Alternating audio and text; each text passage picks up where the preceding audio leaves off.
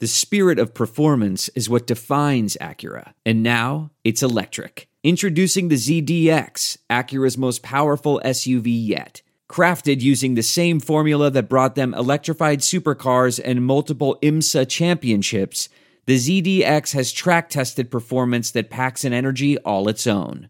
Unlock the energy and order yours at Acura.com.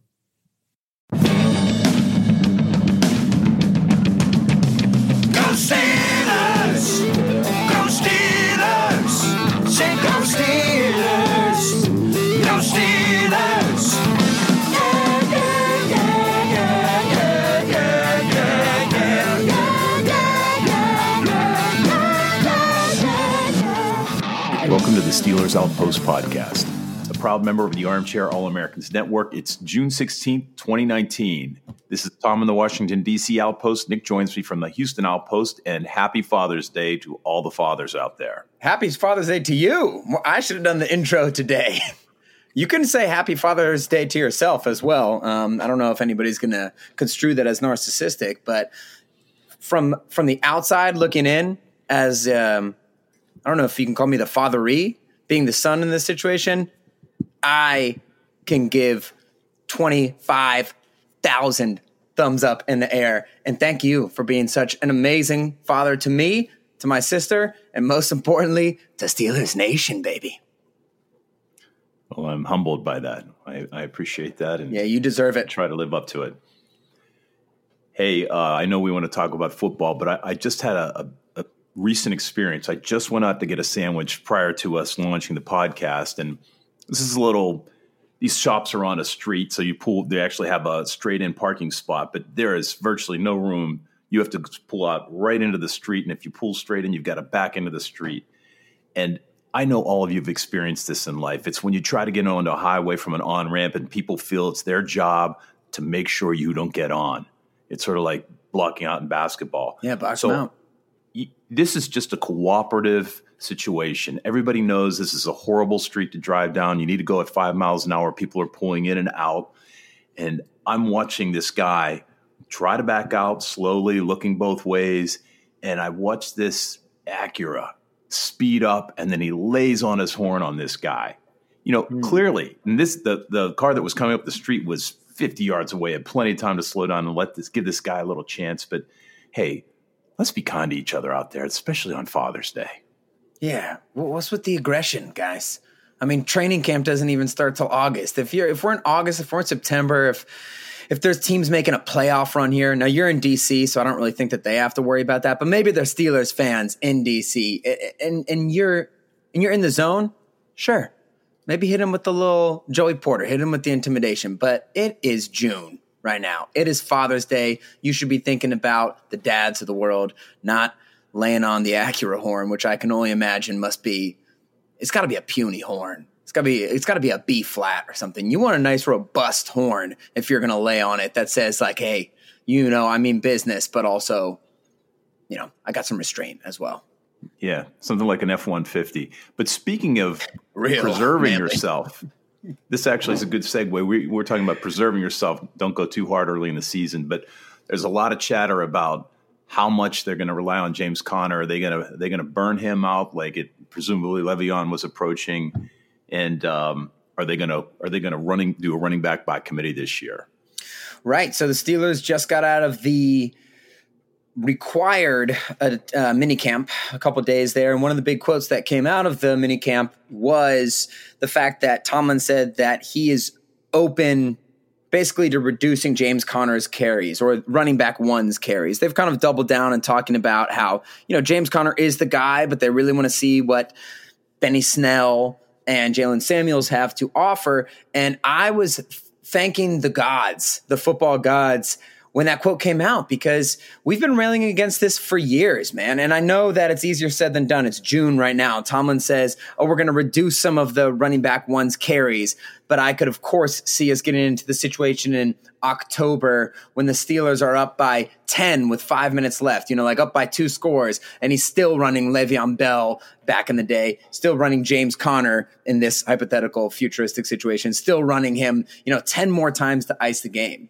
Like, how many times did you see that with Bell, especially, who, you know, got a pretty famous, famously gigantic workload where he would have one of those games where it's like 24 carries for 150 yards, one of his big games, and they would add another 10 carries on at the end of the game.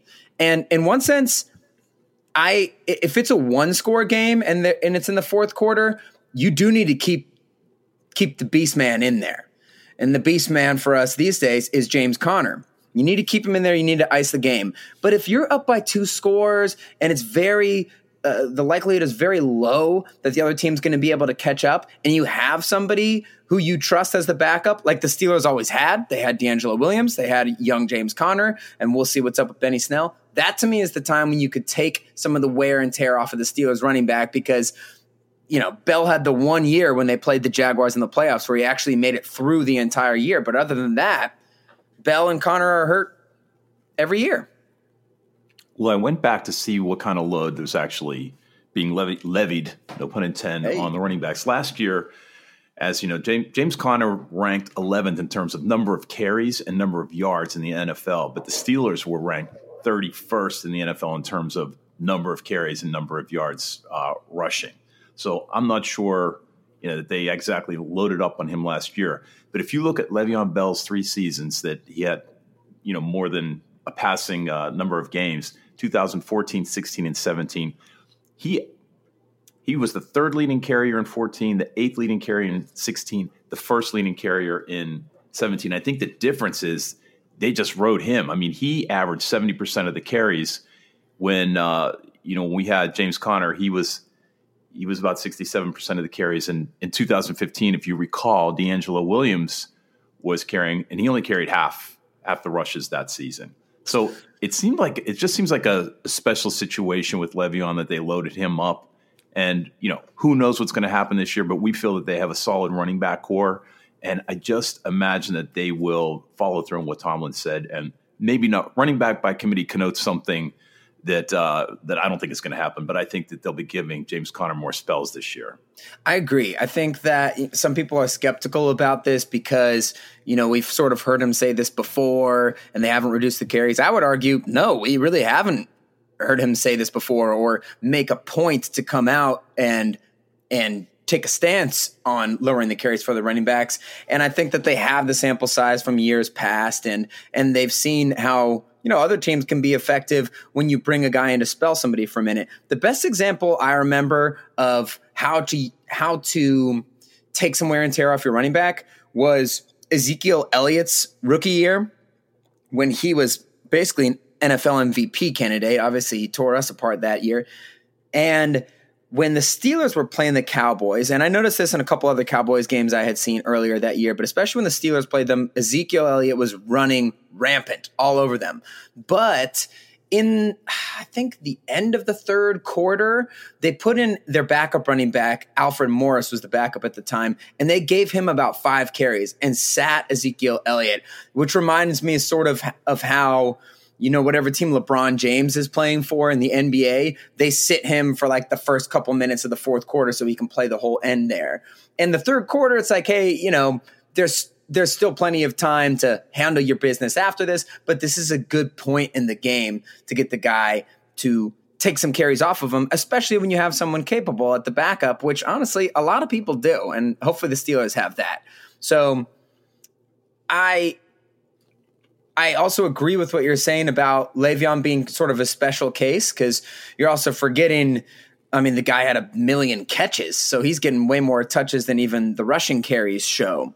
And I got that to a certain point because Le'Veon Bell was such a force of nature that it really was, he was kind of an unstoppable force if you just fed him the ball in that way. So I, I do agree that he was more of a special case. You know, DeAngelo Williams getting half the carries that year. Well, that's because I think he only started – you know, half the year because Bell had played the other ones. And then Conner last year, that's a really interesting stat you showed. Steelers have 31st or 32nd, and uh, that's what they placed in rushing attempts overall last year, but Conner, right. who missed four games or something like that, right? He's he's 11th in carries. That's that's crazy. That discrepancy tells you, oh yeah, it was James Conner who was getting a crazy amount of work, and I think that they've recognized that, and it'll help somebody like James Conner, who's a very physical runner, to take some pounding off his body. Well, I, maybe this, I, I, don't know if I can extrapolate this one bit of data, but Le'Veon had averaged about almost 1,300 yards over those three seasons I quoted. But his uh, more carries, I mean, it seems like the more carries, his, his yards per carry went down. And I don't know if that indicates just the exhaustion factor. Yeah, we talked about that a lot in the last year when he actually played for the Steelers. And I know people might get annoyed about us talking about Le'Veon Bell and Antonio Brown so much on these podcasts, but that's the structure of the Steelers offense for the past four or five years. And now they're moving into a new structure. So that's where all of our data points come from. Is Le'Veon Bell was the Steelers running game. So that's how we talk about where they were and what they're transitioning to now. But that last year, we talked about that a lot, how his, his average was down. Some people wanted to make it a big deal because he missed training camp and it took him a little while to get going. I do think there's something to that, but I don't think that was all of it. You and I also said in a lot of those game breakdowns, the offensive line was not run blocking particularly well in those games. And a lot of that was Bell making something from nothing. So I don't know if we'll ever realize why his rushing average was down, particularly in that final year, but it it was, and, and maybe exhaustion was part of that. My thing is more injuries are a part of football. Football is this is why one of the big reasons why there's so much parity besides the fact that the rules are set up to give teams with less good players a, more of an opportunity to acquire good players via the salary cap, via draft position. But so much luck goes into football in terms of if you get the wrong injury at the right time. Maybe if you play a great team who, like I always use the example last time or two times the Steelers have played the Packers, Aaron Rodgers has been hurt. So you sort of luck out in that sense. And you know, the ball bounces weird. You get a weird call against the Chargers. You get another weird call against the Saints. Xavier Grimble fumbles at the zero yard line. Weird freak things happen. And, you know, it changes the direction of entire game. It can be the difference between winning and losing. So if you can exert some sort of control over one of the biggest luck factors, which is the injuries, then you should try and do it as long as you're not being stupid and and just resting Conner for the sake of resting Conner. Uh, speaking of exhausting, I think we exhausted that. We yeah. uh, we are we are on Father's Day, and I, I, was think it made me think about both you kids and uh, how I, early on I tried to get you tried to get you interested in the Steelers. So you know, clearly I, I was interested in the Steelers in the late '70s. There was a lot going on. It was a great time to be in Pittsburgh, especially it was in high school and then I went to college and moved to Washington, got a job. It was hard to see a game down here. It was rare that it was on television. So I and we also didn't have a lot of success, so I lost interest. Somewhere in the early '90s, uh, I became aware of DirecTV, and at that time, I guess I started making enough money to afford the ridiculous cost of the NFL package. But I had a dish installed. I think actually it was 1996. I had the dish installed, so I was able to watch games. I renewed my interest and I would sit you down next to me and we'd have all the black and gold out and all you wanted to do was play Batman. So it wasn't any of my impetus that ever caused your interest. And I, I don't recall when and why you got interested because you certainly were not living in Steelers territory and you weren't interested in watching the games on Sunday. And now I have a full blown illness right? And it's been that way for probably t- yeah. almost twenty yeah. years now. The hole in the the hole in the wall in your uh, bedroom would attest to that. Yeah, from Jerome Bettis fumbling on the one yard line against the Colts in the divisional. That's when I I actually never saw the Ben Roethlisberger famous tackle. I did not see that in real time because at that time in my life I had oh, little to no control over my emotions whatsoever. What was I, 15 at that time, I think? And uh, once he fumbled, I believe I just screamed and sprinted into the room and chucked the football at the at the closet door, which still has a hole in it. You could tell the kid had a cannon. I already been playing QB for a couple years, so I was prepared. But yeah, we were talking about this earlier this week. I was thinking it's it's funny too. Like, how did it how did it get like this?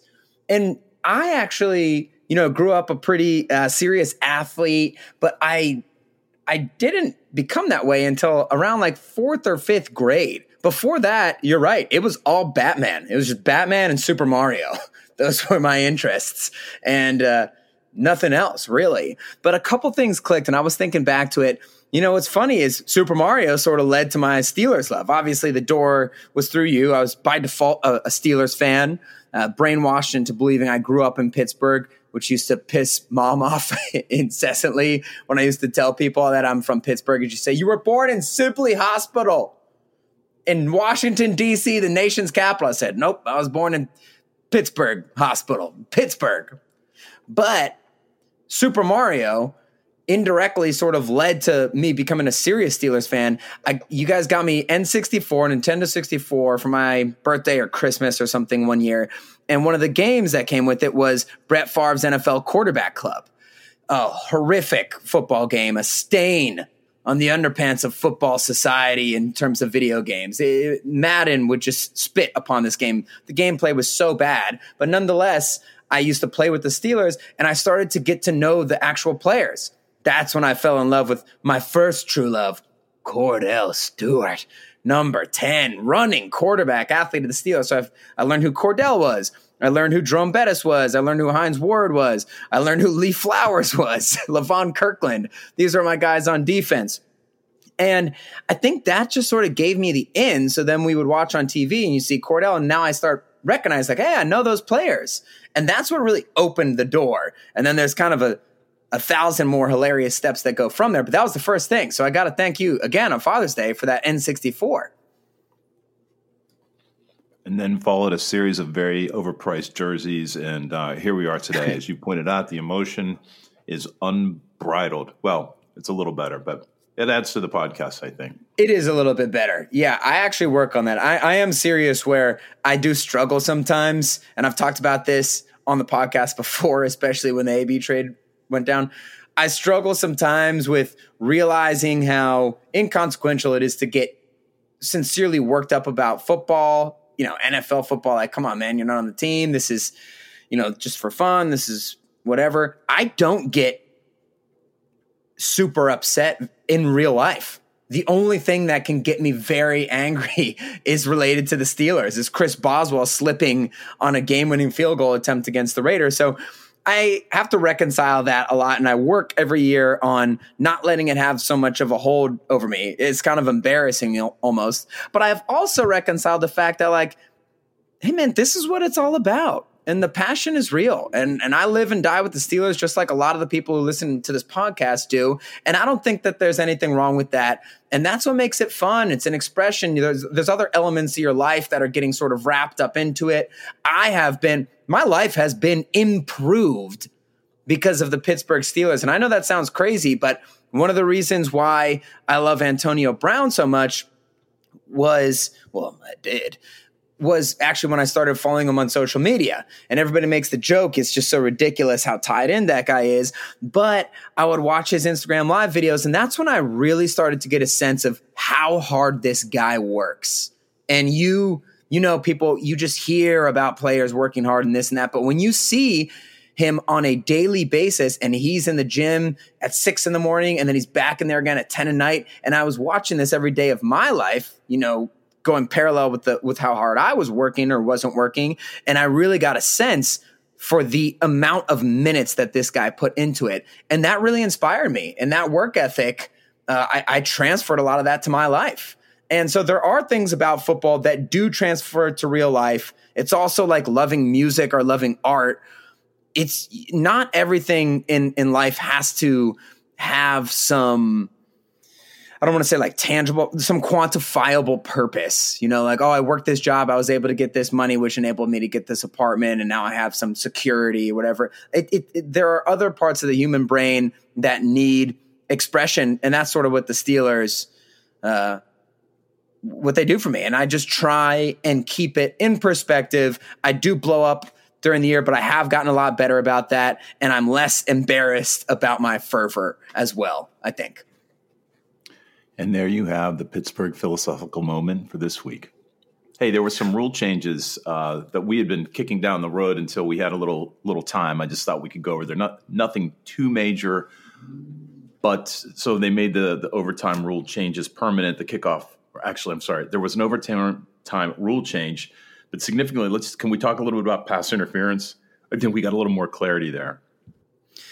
Yeah, so this whole pass interference rule, the overreaction to the blown call and the Saints versus the Rams NFC championship game, uh, it was causing some big time ripples. Listen, was it a terrible call? Yes, it was a terrible call. But, you know, people are going to overreact to this and they wanted to make, you know, every pass interference reviewable. And I can tell you, I can promise you that that would have created way more hundreds more Saints Rams situations because of now every single you can it's like the old saying you can find holding on any NFL play. You can find pass interference on any NFL play too, especially when you're slowing it down to slow motion. It sort of takes things out of context. So I was very scared that they were just going to make pass interference reviewable. And there's going to be this overcorrection to what we know as, you know, is probably the worst call since the Tuck rule, right? And that's about 18 years in between those two calls. So I think that if you overcompensated and made all pass interference reviewable, that would have been a mistake. Now it seems like they've made a pretty a pretty nice concession though to try and make sure that we don't have a situation that we got into with the Saints and the Rams. We don't have that situation again. So the new rule, which I'm not sure if it's been confirmed, but it looks like it's going to get confirmed, is the replay official will initiate a pass interference review if there are less than two minutes in the game. I think in the half too, but definitely in the game. And that means the the coaches they don't have to be the ones to challenge for that, which is also good because you never know if what if the coach is out of challenges, then you still have the situation you had against the Saints and the Rams. Like, oh, just coincidentally, Sean Payton didn't have another challenge, so he couldn't do it. So same same controversy is there, right? This using the replay official to initiate the review, this ensures that the, you know there's kind of a last line of defense. Also, my favorite part about the rule is the replays have to be watched in full speed. And that's because of what I just said. It's a subjective call. Pass interference, it isn't it isn't diabetes. It isn't binary. There's not a, it's definitely pass interference or it's not. Oh, he touched a finger on his jersey. That's pass interference. Listen, it's a little bit of a nebulous rule. It's got to be a bit of a judgment call. So I'm glad that they have to watch it in full speed instead of slowing it down where you can really make the argument that every play is pass interference. So I okay. think that that's the other positive. The other thing, and I'm trying to track this Welcome down, that they were going to talk about changing the overtime rule to ensure. I think Kansas City submitted a proposal that would guarantee each team at least one possession in overtime. I think right now, if a team receives and you know makes a field goal, the other team gets a chance. But if they score a touchdown right off the bat, the game is over. It always struck me that the, the result of the game shouldn't hinge on chance, and that you you know you should at least get. Why would why the resistance to giving both teams an opportunity. So, so there's length of game is the only thing I can think of. Right, and and that's something, and that's something that why I'm glad that they didn't mess with that. I mean, this already with the with the pass interference review under two minutes, this could make for games. This could make them much longer, and there's already too many stops in football games as it is. And you know how horrible watching basketball is, and under the five minutes. I think I heard this. I don't know if I heard it on Big Cat on the Barstool podcast the other day, but somebody was saying uh, no, I can't remember which podcast it was on, but somebody's dad told them when they were growing up, do not watch basketball games until the last five minutes because it's all worthless until the last five minutes. And the last five minutes is going to basically take as long as the early part in the game. So when you're coming to that overtime rule, like you're saying, yeah, that would be, you don't want these things to go on too long. But it really comes down to two things for me. Number one is how much do people care about defense? I actually think that the rule right now is good. Like, if your defense can stop the offense to a field goal, we're not saying that you have to stop them to no points. We're not saying you have to give them a three and out. Just you can get them all the way down to the one yard line. You can let them go all the way down the field as long as you stop them to a field goal, and then you get you you give your offense an opportunity to go score. And so, if we're saying the de- the defense doesn't matter if the first team can score a touchdown. Well, we need to get the offense back on here because it's all about the offenses. Well, you have a defense too, and that's part of football. And I know that the rules have been subverting that concept recently, but shouldn't you put some weight onto the defense to, to be able to win a game for you? My only counter argument to that is the rules have gotten so skewed in favor of the offense that it helps the offense. So it, you are at a little bit of a disadvantage there, but that's where the three points come in. Like, okay, you don't have to stop them completely, but if you give up a touchdown, then hey, you your defense gets paid too. You should have stopped them. Well, that's a good point. I can't argue with that. I just like for for entertainment value, I'd like to see them both have a shot.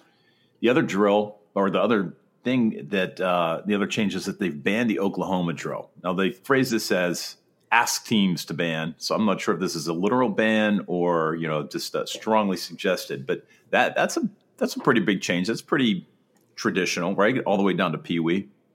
I think that's really the point is to get it all the way down to Pee Wee because I don't think they do it that much in the NFL. They definitely aren't doing Oklahoma drills during the regular season, but I think the goal of the rule is to get colleges, high schools, and Pee Wee leagues to stop doing them, which I, feel like we have talked about this before. It's tough. So sorry, guys, if we're sort of retreading on this. It's been on our outline for weeks because we have some segments on it. But I do think it's a good idea because there is a bit of I don't want to say an attack on the sport of football, but obviously a lot of parents are worried about their kids playing football since the concussion studies have come out and, and there's definitely definitely a lot of legitimacy to that. So there are things that you can do to make the game more safe, like taking out Oklahoma drills, which I think that's a great idea. You'll make it more safe. You'll ensure the survival of the sport. You'll make it easier for kids to uh, for parents to sign their kids up for the sport and it doesn't it's not unrealistic like the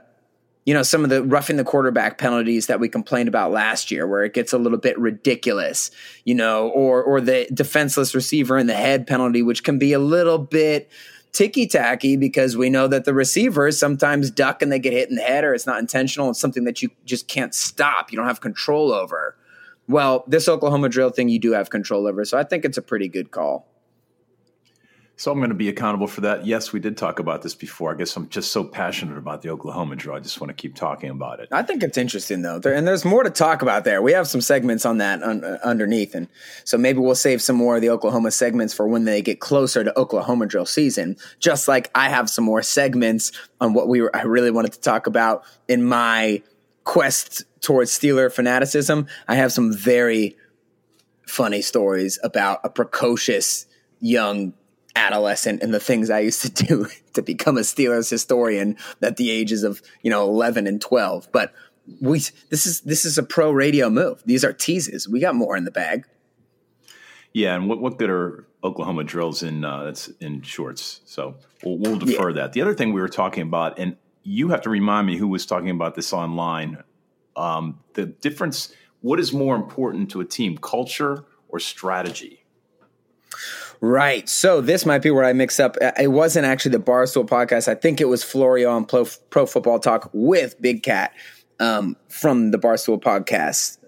And, but really, it's just more of a national conversation because the defensive coordinator, new defensive coordinator for the New York Jets, Gregg Williams, the famous bounty hunter, bounty uh, bounty gate scandal in New Orleans, where he got suspended for a year or whatever it was when the players on the New Orleans Saints Super Bowl winning team used to take bets on uh, who could knock the quarterback, the opposing starting quarterback out of the game. Apparently, Jonathan Vilma, the middle linebacker at the time, put ten grand on the table before that NFC Championship game, trying to see who could knock out Brett Favre. And then he's obviously he went to the Browns. He's the guy who said he had so many head coaching calls. He had 11 head coaching calls. He didn't have time to get to all of them. Of course, never got a head coaching job anywhere. So the guy is a little bit delusional. He's a little bit of a psychopath. He's a little bit of a joke, to be honest with you. And but he's he has been able to put together some def, decent defenses. He's never put together a really great defense. Honestly, this isn't like Rex Ryan back in the day when you used to uh, whatever team he went to would get a great defense until it all kind of crumbled in, in Buffalo. But he has had some very competitive defenses. And obviously, the New Orleans Saints, when they won the Super Bowl, he was their coordinator and they were very opportunistic. When he was talking to the media last week, he said, the Jets eh, teams don't bring me in as the defensive coordinator for my stra- for strategy. They bring me in for a culture change. And that culture is much more important than X's and O's. And when I first heard that, and I think when a lot of first people first hear that, you think, yes, this is Gregg Williams. He's a complete psychopath, delusional meathead.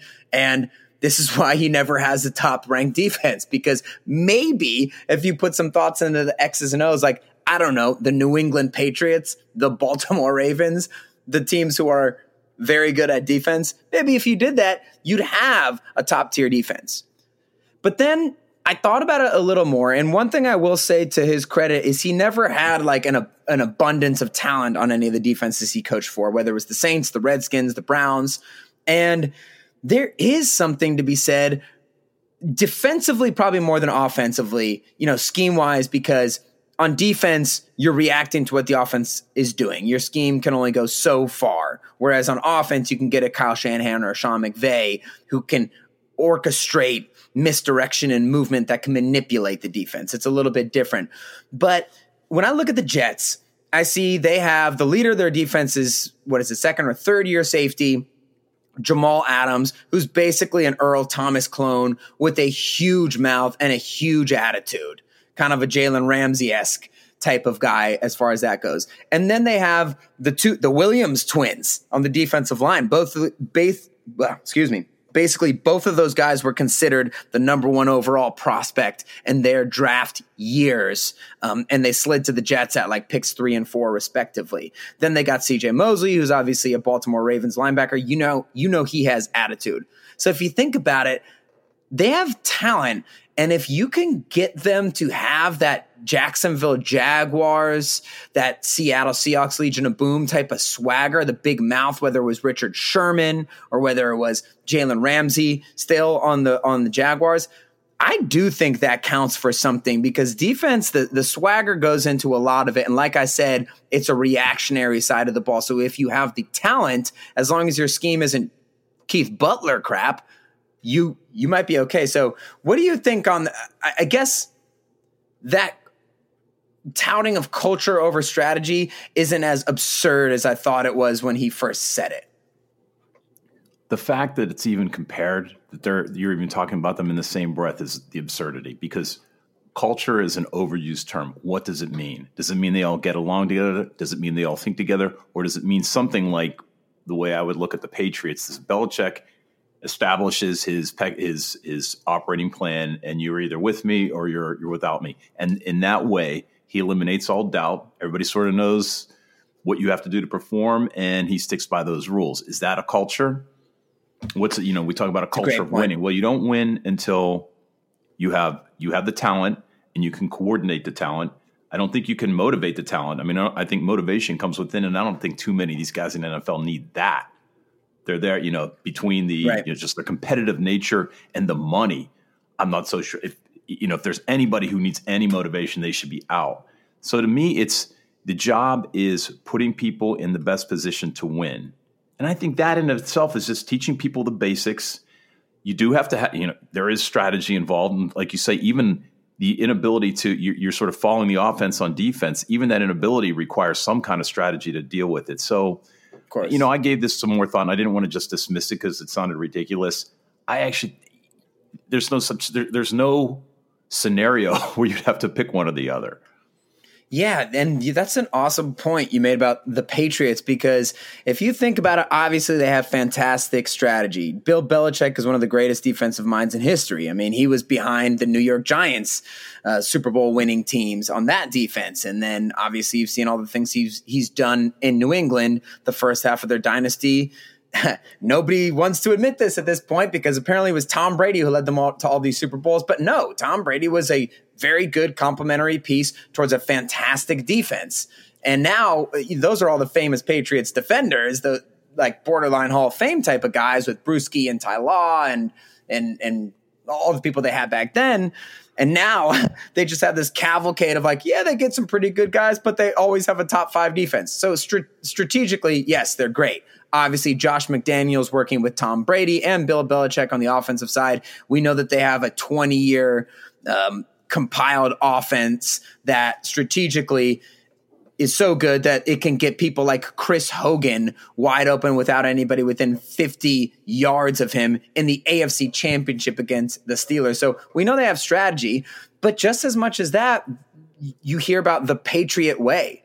And again, I'll give you another little apology to our fans here about if you don't want to hear us talk about AB and Bell or you don't want to hear us talk about the Patriots. Well, you need to talk about the Patriots because they are the gold standard. And if you measure what they do, you can see how close other teams are to accomplishing accomplishing things. But like I was saying with the Patriot way, the whole concept of like if you know if you're on the Patriots, you're playing for the team. They don't give a crap about how many catches you have game to game or how many carries or or this or that or whatever. And part of that, they get that luxury because they've won so much now that people know that, hey, they can do this with or without me. But the other part is just what they've established. And New England is famous for not being fun. Like if you're a player there and you're a coach there, it is a grind and it's not enjoyable legitimately until you get those ring ceremonies every year or every other year or whatever it is.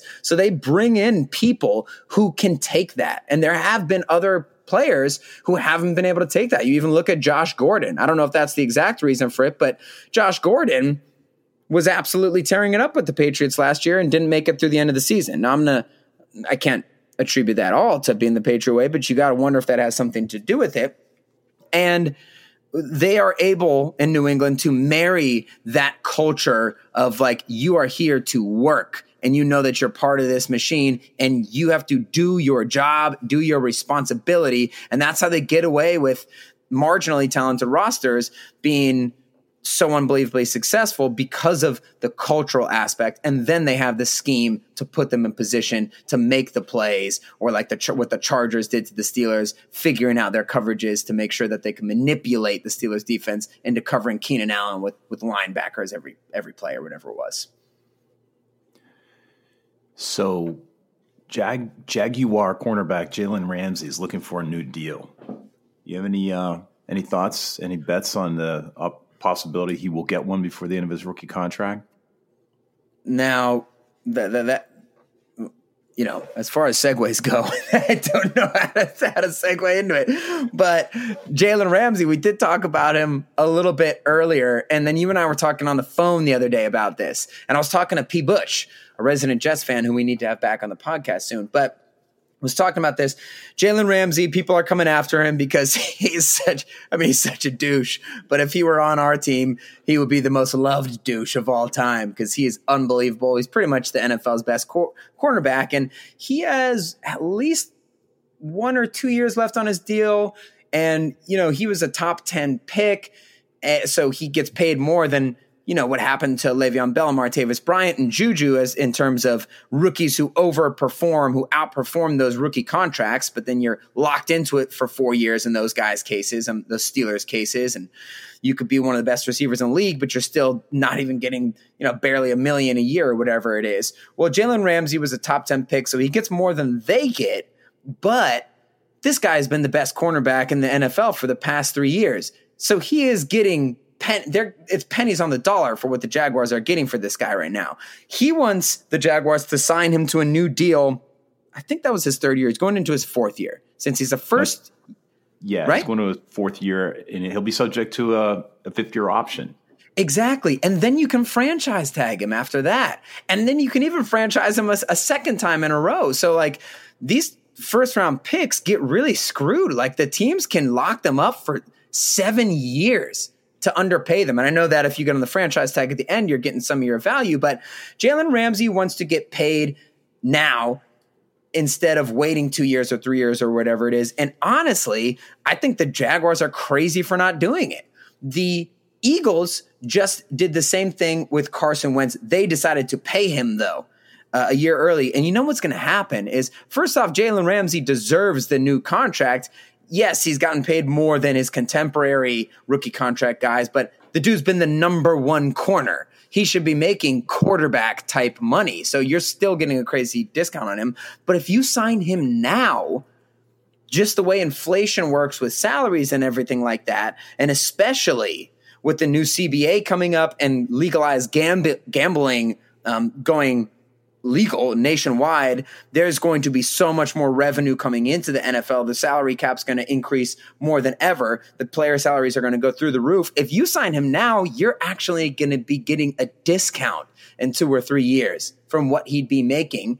And I think that he is right to ask for the new deal. And then he went on Instagram Live and he's being funny and he's joking around. He's very charismatic, obviously, telling his teammate, running back Leonard Fournette, that he gave them like basically like the Deion Sanders quote. Uh, they're they had their chance to give me the contract this year. If they're going to be trying to get that discount next year, I'm going to told them I'm to tell them you had the chance to get that discount. You're going to need to put me on layaway. I'm to ask for so much money. They're going to need to put me on layaway, a la Deion Sanders.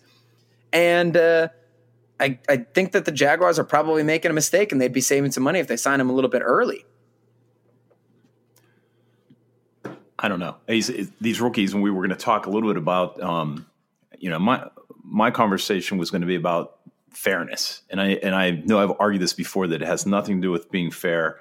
This is about business and what they can get away with.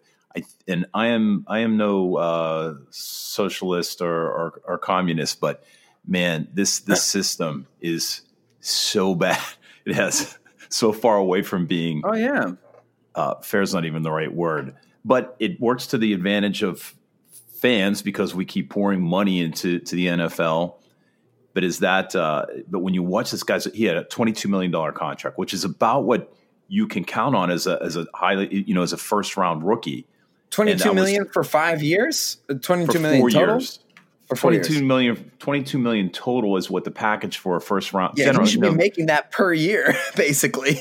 Yeah, without a without a chance that you, are locked. I mean, you got Jalen. He, he got a fifteen million dollar guarantee when he signed. So, but it with a you know upside of up to twenty two million dollars. And man, they're getting the production out of these guys, and and you at the at the what they are paying for veteran salaries, and it's just a. Um, but then you have the situation where you have a veteran like Chris Boswell with two million dollars due to him and the Steelers have all the leverage. I mean, that a contract isn't a contract. A contract is black. I mean, I considered that blackmail. Right, Boswell had two million dollar, and you said you you could call it what you want. It's not an. It's in his contract, and they did not guarantee him on us anything other than they wouldn't cut him today. So right. look, don't take your two million dollars. We want to see how training camp goes, and then we'll, you know, if you make it, we'll give you your two million dollars. And I know that's it's a Hobson's choice for Chris Boswell. $2 million, and he will most, most like, I don't know, would he most likely get cut? Or is he just going to hope he makes it and yeah. um, foregoes $2 million and they can cut him anyway? Well, it's messed up. It's just not a two, it's not a two way street because they, basically what they're saying, and, and obviously I understand from a strategic point what they're trying to do. You know, we can't trust Chris Boswell right now, and you got to put the best team on the field, right? But they're saying you know, we paid you all this money, we gave you a new contract, and you're not performing up to that contract. So we don't want to give you that money. But they don't want to mention when he was basically the best kicker in the league playing for $500 a game. And I'm exaggerating yeah, there, but right. they picked him up off the street. So it's like, wait, but what about that? Oh, don't worry about that. That was fair. We were getting the best kicker in the league who won three or four or five games, you know, the prior year for the Steelers uh, on game winning kicks, had the best kicking percentage, I believe, in the history of the Pittsburgh Steelers. And at that time, they weren't paying anything from him. He was barely making any money. They picked him up off of the street to save them from the Josh Scobee disaster. So how is that fair? Like, oh, when you're outperforming it, no, no, stick to your contract. But if you're if they finally give you money you're underperforming it, oh well you're not sticking to the contract like it, it's just not a two-way street and that's the real problem with it and then with the the jaguars thing with jalen ramsey what you were saying you know, it's not it's not fair. It's about business. It's funny because to me, they're crossing the line of well, it's definitely not fair, but they're also, in my opinion, practicing bad business when it comes uh, time to construct their team. You could get this superstar locked up at a discount, and you are you're missing that opportunity. And the thing with with, with fans that there's this. Uh, uh it's understandable because at the surface, you can see why people and fans get mad at players because we're loyal to our teams and we, and we love the players individually, but it, it, seems greedy when you see guys who are making millions of dollars and they want more millions of dollars. Well, the fact is, like, this isn't a government stipend their, their, their salaries don't come out of your taxes. They come out of people who are paying to see the games, from people who are buying concessions at the games, from people who are buying jerseys, who are buying DirecTV subscriptions, who are watching the games, and, and all these massive companies are selling advertising for the commercials during the game. The money is rolling in. And we are, it, it, the, the players are making that money. And we're lucky that we follow a team like the Steelers that that is overall uh, way more on the moral high ground than a lot of other teams are. Luckily, a family owned team, and they are trying to win the Super Bowl every year. We're constantly, for 10 years, talking about how close the Steelers are to the top of the salary cap. But there are other teams who intentionally spend below the salary cap. That's why there is a salary cap floor. There is a minimum amount of money you are allowed to spend. I don't think a lot of fans are aware of that. And some teams, believe it or not, but it's the truth, stay closer to that floor so that the owners who are already billionaires, who are a lot of people you really have to worry about, so that they can make more money, even though there's more money that's coming in that they could fairly pay to their players. But so that's who the money's going to instead of the players. This isn't just as simple as like, oh, they're millionaires. They don't deserve it. Of course they deserve it. They're earning it. People are giving them the money. So I don't know. I, I'm a little soapboxy right now. I'm sorry. I'm not probably not uh, expressing myself fully accurately there, but you would like to see there be some sort of a, a meeting in the middle here because, like you said, look at Chris Boswell. That's just someone who's getting he's getting screwed. Well, I'm going to backtrack a little bit on that. I was just looking at his salary. He got sure. seven seven point three million dollars last year, signed between a signing and roster bonuses. So he did get paid. But I will say what I said before: is you have these contingent fair roster bonuses in the future, and they gave him a choice: take it and get cut today, or defer it. Hope you don't get cut in August and that, that just that just doesn't sit well with me. So, look, any kind of changing of the the allocation of the dollars is going to come out of veterans' pockets. Now, what would have happened with Bud Dupree? I mean, obviously, he took his fifth year option, and I think you have to pay him. He's a top pick, so he's got to be paid at the average of the top 10 linebackers, I get, or at that position. So that would have to, that, that might go away. And that, that wouldn't bother me at all because I think we overpaid for Bud. Right. Well, I don't know. I think you know, like I said before, I think Bud can be a, a he's obviously being tremendously overpaid. I think he can be a solid contributor. So do you. I know we've talked about this a lot as an outside linebacker in terms of, hey, he's not going to make the Pro Bowl, but he can do some good things. He can be schemed into some sacks. He plays decent run defense. He's decent uh, in pass coverage and everything like that. So he's overpaid right now. My hope is that he plays this year. This could be his best year yet because listen, whether you like to say it or not, he's he's played super injured two years in a row. And I think that he can get a little bit better, and it'll be great to see if he plays a little bit better. And then going into the next year, maybe he doesn't have a ton of suitors in free agency, and the Steelers can re-sign him for a a, a, a lesser price than what they paid for this year. I don't know if it'll work like that. I think it's you know open market. These other people may not be rushing to pay him a ton of money, but I, I can't. I there's no way of me knowing what they'll want to want to pay. I, I wouldn't take that bet, but there's plenty of other bets I would take, and I'd take them all on my bookie because my bookie offers bettors in all major markets and entertaining lineup of gaming options. They have unique prop bets. Will Bud Dupree make more or less in 2020 than the 2019 fifth year option amount? I don't know. Let's bet on it on my bookie. If you if you're you know clairvoyant. Take advantage of in-game live betting on over-unders and fantasy points scored. Visit MyBookie AG online today and don't forget to use that promo code OUTPOST25 when creating your account to claim up to $1,000 in free play. Remember, Who you're betting on is just as important as who you're betting with. You play, you win, you get paid. We're going to get out of here because this is the Yeah, I gotta get of- rolling. This is the one day a month I can get red meat without nagging for it. I'm going to go and pick up the ribs for Father's Day for the Father's Day outing this afternoon. Something Nice. I've been planning for for 364 days. We love to get your feedback. Check us out on Instagram at Steelers Outpost. Hit us up on Twitter at Steelers Outpost. Leave us a note on the website, SteelersOutpost.com, or just shoot us an email at SteelersOutpost at gmail.com. Until next week, thanks for listening. Go Steelers. Okay, bye bye.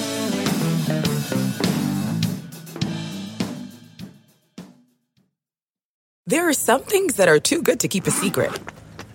Like how your Amex Platinum card helps you have the perfect trip. I'd like to check into the Centurion Lounge. Or how it seems like you always get those hard to snag tables. Ooh, yum. And how you get the most out of select can't miss events. With access to the Centurion Lounge, Resy Priority Notified, and Amex card member benefits at select events, you'll have to share. That's the powerful backing of American Express. Terms apply. Learn more at americanexpress.com slash with Amex. We're driven by the search for better. But when it comes to hiring, the best way to search for a candidate isn't to search at all. Don't search, match with Indeed.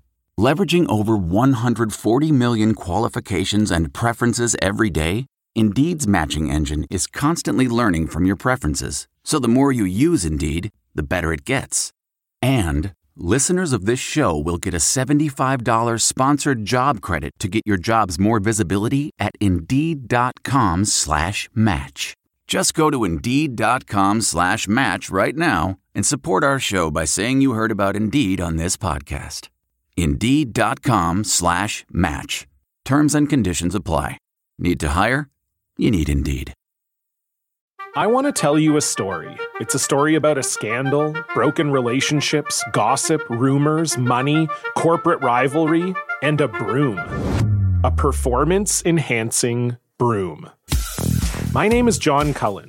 I'm a comedian, podcaster, and for 20 years, I was a semi professional curler. And I want to tell you the story about how a single broom almost imploded the 500 year old sport of curling. We felt like we were bringing a knife to a gunfight. It's the story of a superstar and his fall from grace. I was being dragged through the mud. It's the story of two brother entrepreneurs with a dream. I said, that's great news. It's a story of intrigue. I still don't understand why we want to keep his name secret.